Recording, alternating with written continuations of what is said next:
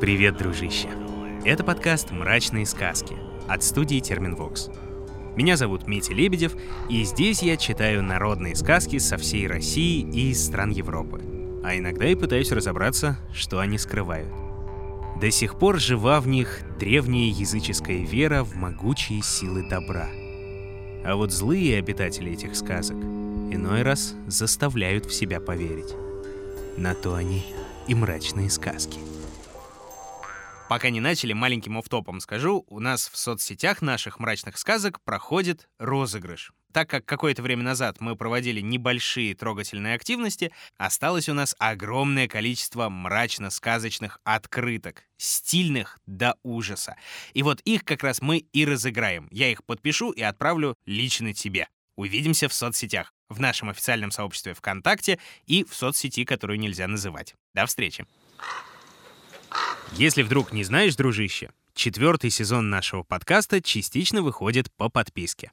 Попробовать послушать можно в мобильном приложении и на сайте SoundStream, ведь там есть бесплатная подписка на первые 14 дней. И еще подписка действует в нашем официальном сообществе ВКонтакте через ВК Donut, в Apple подкастах, на Патреоне и на Бусти. Вот, например, в прошлом выпуске была хантыйская сказка под названием «Унху» о загадочном и немного зловещем лесном духе. И рассказывает она о временах не особо далеких, когда ханты уже и с ружьями ходили, и письма друг другу носили из деревни в деревню. Мы не раз замечали в наших мрачных сказках, что древние верования, суеверия и даже какие-нибудь темные создания времен язычества вполне себе соседствуют с современными представлениями о мире, в том числе и с христианской верой. Ну, грубо говоря, в каждой избе могут и лампадку перед иконой зажечь, и тут же поставить к печке блюдечко с молоком для домового. Вот как сосуществуют такие, казалось бы, совершенно несовместимые понятия, мы сегодня и решили узнать. А поможет нам в этом настоятель храма Троицы в селе Горетове Можайского района, протеерей Илья Шапира. Отец Илья, добрый день. Добрый день. Огромное спасибо, что согласились к нам прийти. Да, мы в «Мрачных сказках» продолжаем где-то раз в месяц звать в гости экспертов и специалистов по фольклору, ну и не только по фольклору, вот как сегодня, например.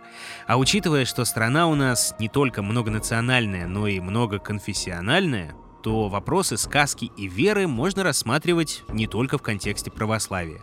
Если было бы интересно рассмотреть, например, сюжеты из традиционно буддийских и мусульманских регионов в других выпусках, обязательно, дружище, пиши в комментариях.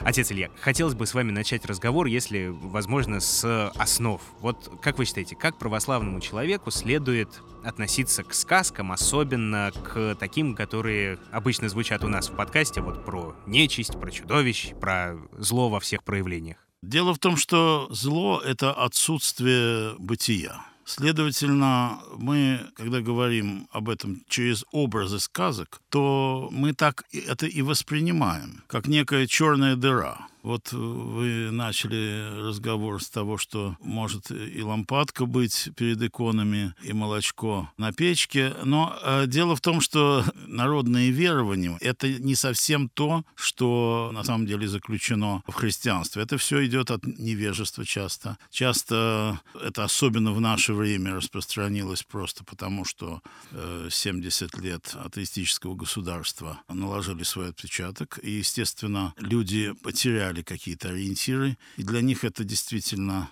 совместимо оказалось. Иногда было, надо признаться, это совместимо и в более древней истории, но это тоже предмет борьбы, скажем так, то, с чем и церковь боролась. Как боролась? Ну как? Некоторые некогда языческие празднования преломлялись именно в образном ряду некоторым преломлялись в э, праздники христианские. Мы не можем не вспомнить Радоницу, например. Пушкин говорит, два чувства дивно близки нам.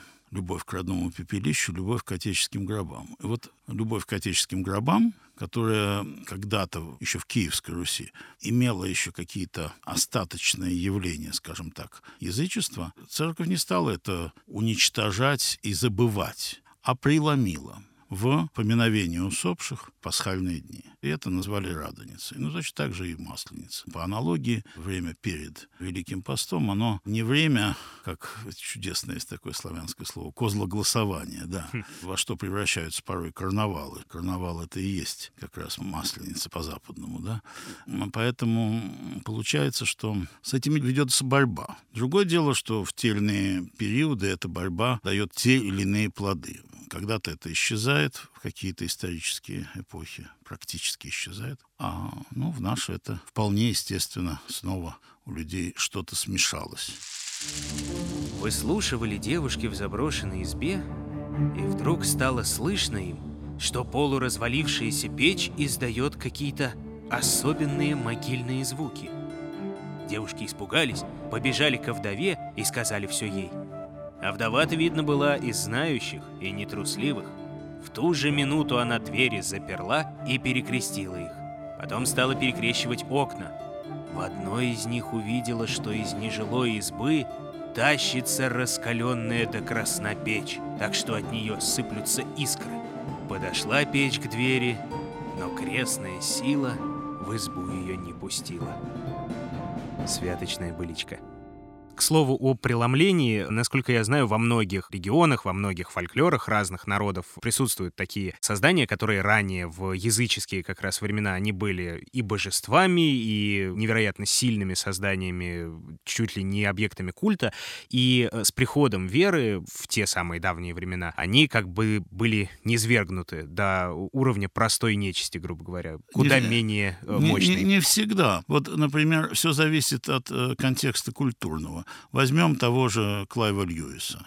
Там у него фавны вот эти появляются. Да, да, да. А это образы, это символы, совершенно никакого отношения не имеющие ни к нечисти. Это совсем другое. Просто это выражено в классических западных сказочных категориях, скажем так. Поэтому он пользуется этим свободно, да, но суть у него глубоко христианская. Поэтому здесь надо это отличать. Вот образы. Точно так же, как в русских сказках могут видеть какое-то такое глухое язычество, по щучьему велению. А это же эпоха уже была христианская. И тут нету такого прямолинейного прочтения. Щучье веление, рыба — это вообще христианский символ, и тут э, совсем другое, на самом деле, заключено. Но вот все-таки, если в контексте православной традиции, если так можно сказать, о какой нечистой силе, однозначно злой, можно говорить? Я понимаю, что немножечко, возможно, сейчас это прозвучит как такой любимый пассаж противников церкви, но, честно, очень хочется просто разобраться, что вот есть Бог, значит, есть дьявол, а есть дьявол, значит, есть его слуги, а как же так? Одно вроде как не соотносится с другим.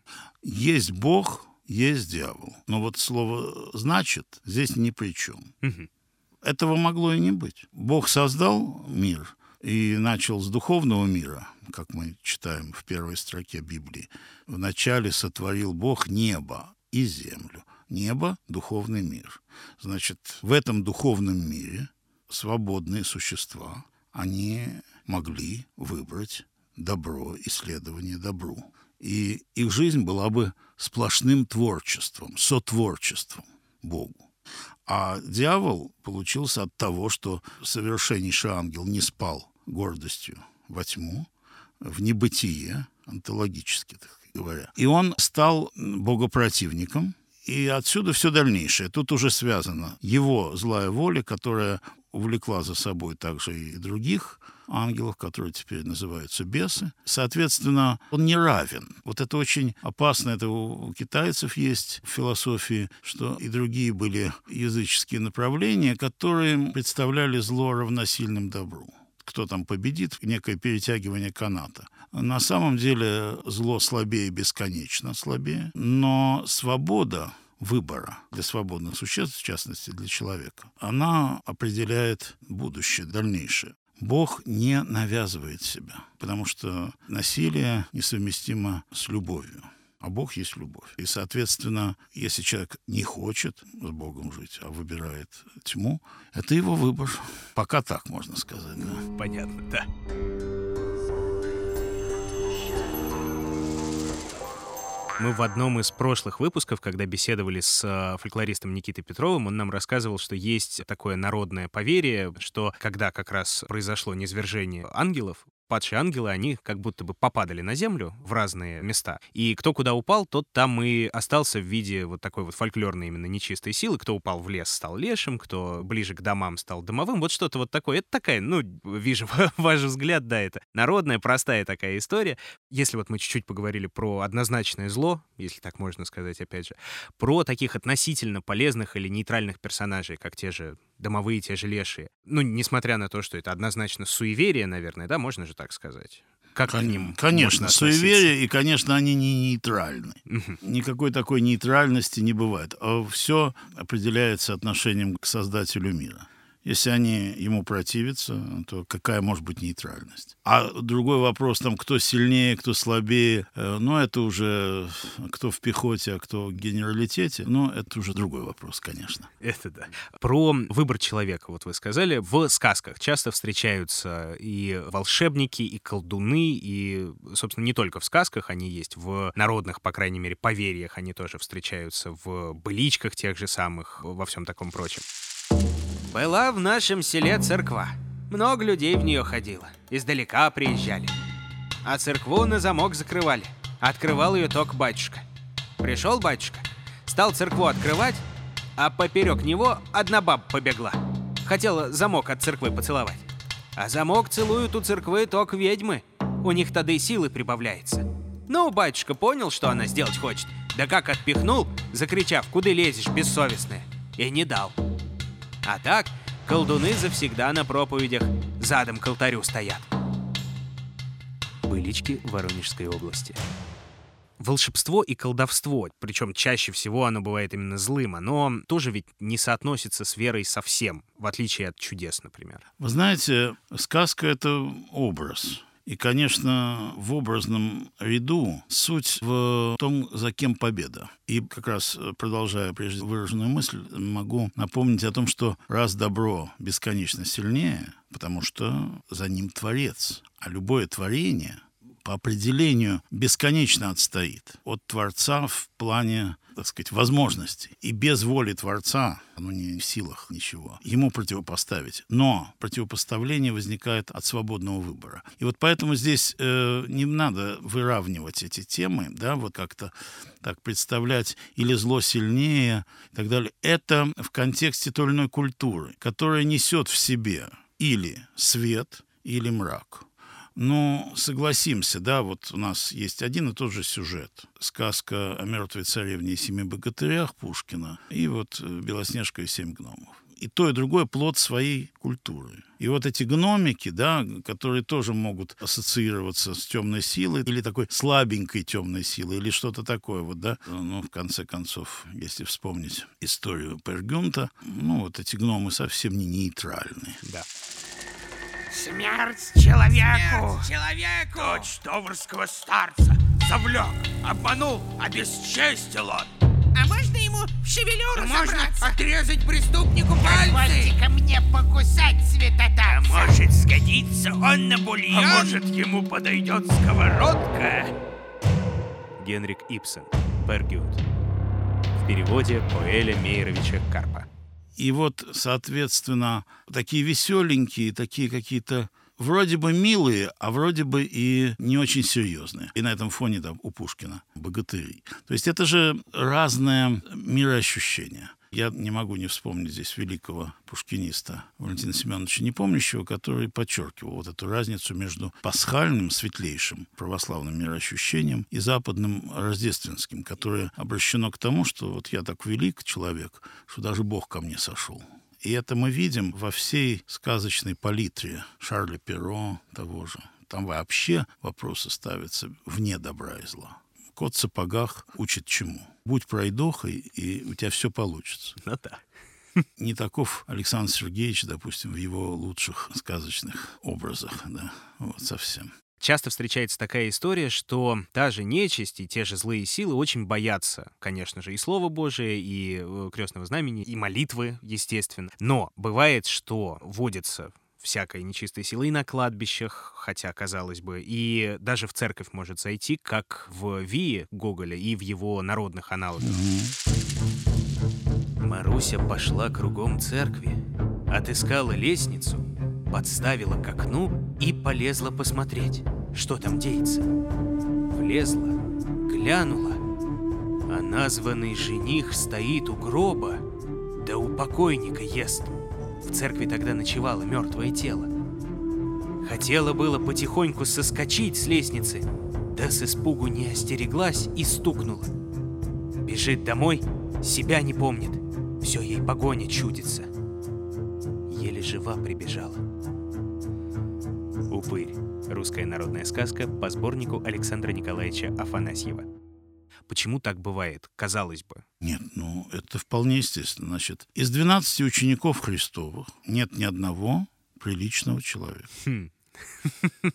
Да, А. Значит, один предатель, один отреченец, девять сбежавших в самый трудный момент, а один просил, когда Господь говорил о своих страданиях, он там просил по правую или по левую сторону от него сесть во славе его. То есть даже Иоанн, верный Иоанн, с точки зрения христианской, тут все по-другому. Они стали такими великими учителями Вселенной, апостолами, потому что они покаялись, они изменились, они совершили подвиг, изменение самих себя.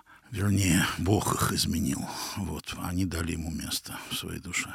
Поэтому здесь упоминание такое, что в церкви это может быть, да, конечно, может быть. Вот вам, если говорят, вы хотите про церковь что-то плохое сказать, ну, прочитайте Евангелие, зачем вам трудиться и что-то придумывать. Там все рассказано. Вот как раз про поведение тех же учеников. Но не в этом же дело. Можно прочитать, а духа не уловить. А дух в чем? В том, что даже если и в церкви что-то бывает, и от своих пострадать самое тяжелое, для Христа самое тяжелое было не то, что его язычники мучили, или даже народ, а вот предательство одного из ближайших учеников или отречение одного из трех ближайших. Это гораздо больнее. Это любой человек, кто что-то претерпел в жизни, он вам скажет, что это труднее всего от своих. Все это бывает вплоть до такого вселения темной силы. Конец Иуды нам известен. Все как-то по-другому в христианстве. Это религия по преимуществу покаяния, а не такого некого собирания добрых дел. Вот. То, о чем вы говорите, это примерно то же самое, можно сказать, про то, когда в сказках появляются, например, отрицательные герои-священнослужители, от народных и до авторских. Ну, конечно, здесь есть какой-то элемент, знаете, такого хамства. Священника называют отцом, причем там, нам предъявляют претензии, как так, вот в Евангелии сказано, что никого не называйте отцом на земле. Ну, отец — это не тот только, кто дает жизнь, это отец с большой буквы, Бог, а тот, через кого подается жизнь. Вот отец земной, мы же его называем отцом, папой. Точно так же и священник. Через него таинства совершаются, через него подается святыня, и люди приобщаются в вечности. Поэтому здесь вопрос в чем? Что когда возникают эти персонажи, это дух времени, дух эпохи часто. Слушай, платить обязались черти мне оброк по самой моей смерти. Лучшего не надобно дохода, да есть на них недоимки за три года. Как наешься ты своей полбы, собери-ка с чертей оброк мне полный. Александр Сергеевич Пушкин. Сказка о попе и работнике его балде. Известно, что тот же Александр Сергеевич, написавший сказку о попе и работнике Балде, когда ему митрополит Филарет, святитель, ответил в стихотворной форме, прекрасно ответил на его, ну так скажем, богохульное стихотворение «Дар напрасный, дар случайный». Святитель Филарет ответил «Не напрасно, не случайно жизнь от Бога мне дана» и так далее. Пушкин сначала к этому отнесся так презрительно, что там может этот поп написать, а потом, когда прочел, то его ответом стало знаменитейшее стихотворение «Часы забрав праздные скуки, бывало лирия моей, верял изнеженные звуки безумства, лени и страстей». Вот откуда эти образы. От пропитанности культуры, безумством, ленью и страстями. И возникает э, вот это желание, так сказать, вот уничижить и дать вот этот образ. Мы не отрицаем, я повторяю, в Евангелии много чего об этом говорится. Но вопрос в том, на что человек хочет обратить внимание. А это как раз и показатель. Мне один батюшка замечательно сказал. Каждый находит в церкви то, что он там ищет. Хм. может всяческий негатив искать, и он его найдет, если сильно будет стараться, а может быть и не сильно. А вот если ищет Христа, то найдет Христа. Вот и все.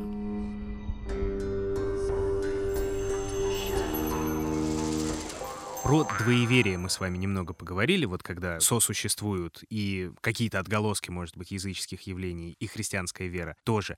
А вот как вы считаете, встречаются в разных, совершенно разных, причем и в регионах, где было христианство давно, и в регионах, куда его принесли гораздо позже, встречаются сюжеты, которые невероятно похожи по своему строению, в общем-то даже по настрою на обычные совершенно традиционные христианские ценности. Когда я умру, положите тело в кедровый гроб, обейте его кованым железом и закройте крепко-накрепко, чтобы ни капли воды туда не просочилось. И буду я там спать, а настанет время, проснусь, и тогда придет к вам счастливая жизнь. Но вы не ждите ее, сложа руки, а сами ищите счастье. И никогда не воюйте с соседями. Дружите с ними. Коми Пермяцкая «Легенда о Кудым-Оше». И это существовало задолго до прихода в земли Коми христианства. Как это можно объяснить? Это прекрасный вопрос, и объяснить э, это очень легко. Есть э, такое замечательное молитвенное возглашение на богослужение. «Над всеми людьми Бог наш». Слушайтесь. И здесь одно из ключевых слов «наш». Я вам больше скажу. Я считаю одним из самых христианских фильмов, которые мне доводилось смотреть, фильм Ясухиру Отзу, никакого отношения не имевшего к христианству по своим убеждениям. Токийская история он, сам того не видя, проповедует христианские идеалы. На традиционной японской такой среде, где там и синтоизм, и буддизм, не в этом вопрос. Отголоски есть и в религиозном отношении везде есть. Ну, то есть представьте себе, вот было чистое зеркало, его разбили, получились осколочки. Осколочки не дают картины, осколочек искажают картину. Но что-то в нем есть, что-то в нем остается. И поэтому, допустим, древнегреческие представления троечность Бога. У древних греков отголосок есть очевидный, да, значит, Зевс, Посейдон, Аид. Угу. Аналогично у индусов. Это не показатель того, что это равновеликие и то же самое. Совсем не то же самое. Очень даже противоположное, паразитирующее, так сказать, на истине, но некими образами оперирующее. А если с другой стороны посмотреть, невольно проповедующее истину через вот эти свои даже заблуждения. Так же, как у Отзу, он совершенно не вкладывал никаких христианских идей, а получилось вот так. Там просто смотришь, ну, пробирает. И о загробной жизни даже какие-то такие вещи, которые явно перекликаются с христианством. Мы же живем в мире, которым управляет Бог, которого мы, христиане, чтим. Что же нам удивляться, что Господь, любящий все народы, и через их культуру, и через их сказки, раз мы о них говорим, пытается до них достучаться. И потом, когда они узнают о Христе, они вдруг понимают, так это же мы где-то слышали. Хм. И у них все пробуждается прекрасно. Это прекрасное такое миссионерство, Божие миссионерство в отношении тех народов, которые, ну, как будто бы и заблудились, и далеко ушли. Интересно. Ну вот в то же время, по крайней мере, фольклористика как наука рассказывает, что частенько происходило такое, что сказки в, если так можно сказать, оригинальном виде, в том виде, который их рассказывали народы до прихода христианства, они же были совершенно другие. И как раз-таки под воздействием христианства, под влиянием христианства они сильно менялись. В частности, одно из самых существенных видоизменений, о которых говорит наука, называют «хороший конец», который был вовсе не обязателен большую часть времени, а, по крайней мере, существования древнего фольклора у древних народов и Сибири, и Дальнего Востока и так далее. На это нам возразит история Александра Сергеевича Пушкина. Последняя сказка, которую он написал, самая мрачная, о золотом петушке. Негде в тридевятом царстве, в тридесятом государстве жил-был славный царь Дадон. С молоду был грозен он, и соседям то и дело наносил обиды смело. но под старость захотел отдохнуть от ратных дел и покой себе устроить. Тут соседи беспокоить стали старого царя, страшный вред ему творя. Александр Сергеевич Пушкин. Золотой петушок. Это единственная сказка, которую он назвал ложью в конце. Сказка ну, намек. да. Да. И уже сочинив сказки и про царя Салтана, и про мертвую царевну, где ну, совершенно очевиден христианский подтекст, и «Золотая рыбка» там тоже очевиден. А вот о чем же сказка о золотом петушке? Как в известном фильме «Ты сюда не ходи, снег башка попадет. Совсем мертвым будешь». Вот так и есть. Что означает общение с темной силой и к чему это приводит? И совершенно христианский взгляд на вещи. Причем вот этот спуск до преисподней начинается с высот тридевятого царства, тридесятого государства. Известно, уже доказано и всеми понято, многими, во всяком случае, исследователями, что тридевятое царство — это царство небесное, построенное по девяти заповедям блаженства, а тридесятое государство — это уже земное государство, построенное на заповедях Моисеевых десяти, запрещающих нечто в основном. Можно говорить и об этом. И, на мой взгляд, сказка о Золотом Петушке столь же христианская, как и все перечисленные. Но она просто взяла своим предметом то, о чем вы говорите. И она обличила, так сказать, что происходит на самом деле. Любопытно. Происходит хи-хи-хи да ха-ха-ха, не боится знать греха. И история Дадона, это даже, кстати, перекликается. Дети догадались, я проводил беседу об этой сказке, дети догадались, что в царе Дадоне заложен Иван Грозный по крайней мере, если не Пушкиным самим, это маловероятно, то как бы так получилось. Он, в этом и есть гениальность автора, да, что он дает место каким-то другим, так сказать, интуициям, которыми он сам не обладает. Да, действительно, вот он начал хорошо, С молода был грозен. грозен. А разве наносить обиды смело соседям? Это его долг, как царя своего, так сказать, тридесятого государства. А потом он захотел отдохнуть. И так далее, и так далее. И вот дальше все ниже, ниже, и печальное такое все, даже до конца.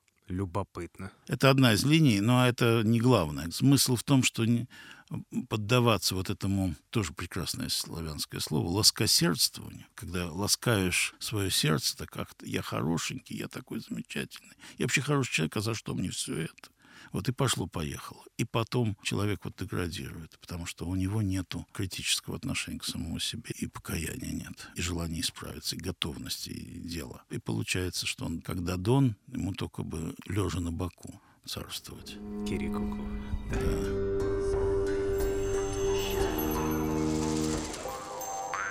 Вы сказали про опасность контакта, если так можно сказать, с э, нечистой силой. Нам изредка пишут, иногда в соцсети мрачных сказок, насколько стоит в целом их слушать. Есть ли опасность какая-нибудь определенная для верующего человека в сказках, где в том числе фигурирует нечистая сила? Ну, я уже ответил примером золотого петушка. Как раз. Там да. она фигурирует в трех видах. И скопец, и петушок, и шамаханская царица. Такая антитроица в своем роде. И добрым молодцам урок. Хм. Разве плохо получить урок? Куда ходить, а куда не ходить? А от самого чтения или, в нашем случае, прослушивания такого материала? Но надо индивидуально рассматривать. Я не могу здесь общий такой какой-то рецепт. Вопрос в том, чтобы искать этой пользы. Если пользы никакой нет, мне кажется, никакой такой темной силы не упомянуто в сказке «Кот в сапогах». Да? Это для меня пример крайне негативный, честно сказать. Ничему хорошему не учат. Просто ничему. Хм. Хотя у нас есть, кстати, русская народная сказка «Козьма Скоробогатый». Примерно о том же, только там вместо кота лиса выступает. Не помню, вот э, когда-то что-то читал, понимаете, чтобы так Да-да-да. вот все помнить. Знаете, русские варианты, они гораздо мягче. Ну, сравните «Красавицу и чудовище» и «Аленький цветочек».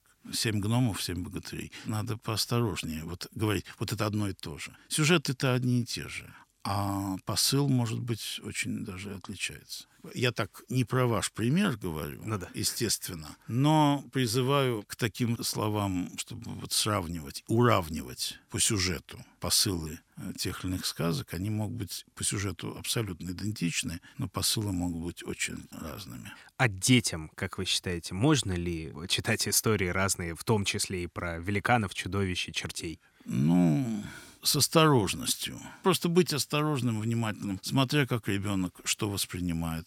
Бывает, что и какие-то правдивые, совершенно правдивые, подлинные истории нельзя ребенку рассказывать. Даже взрослые некоторые вещи, допустим, в Библии не воспринимают. И это не потому, что там что-то не так, а потому что восприятие взрослого еще недостаточно зрелое. Надо смотреть на ребенка. Есть такие прекрасные слова преподобного Силуана Афонского, святого, близкого к нам по времени. Он сказал, брат, это наша жизнь. Вот я смотрю на ребенка, и я думаю, вот ему, вот этому ребенку, вот это можно, а другому нельзя. И вот э, в этом и опасность всяких школьных программ, простите, что дают, так сказать, общее что-то. А дети по-разному. У одних это отражается очень болезненно, а у других, наоборот, очень даже им полезно было. Но это трудность определенная вот, существует здесь. Поэтому я за индивидуальный курс такой, вот, и сказочный в том числе. Это замечательно, да. Отец Илья, огромное вам спасибо. Есть надежда, что хотя бы кому-то мы, может быть, с вашей помощью помогли и разобраться, и местами даже, наверное, успокоиться в этом непростом вопросе. Это было очень интересно. Спасибо вам огромное. Всегда рад. Да. До свидания. Напомню, что в гостях у нас сегодня был протеерей Илья Шапира. Ну, а это был подкаст «Мрачные сказки». Помимо уже вышедших трех сезонов и всех открытых выпусков с гостями, экспертами и просто интересными людьми, которые, напомню, доступны на всех подкаст-площадках раз в две недели, мы все так же выкладываем новые эпизоды четвертого сезона. Ждать они тебя будут под подпиской. В мобильном приложении и на сайте SoundStream с бесплатным пробным периодом, в Apple подкастах, ВКонтакте, на Патреоне и на Бусти. Скоро увидимся. И напомню, что буду ждать от тебя, дружище, отзывов, оценок, комментариев, в том числе и о том, с кем и на какую тему можно поговорить в следующих выпусках. И какие еще сказки можно почитать. Ну а на сегодня все, дружище. Все.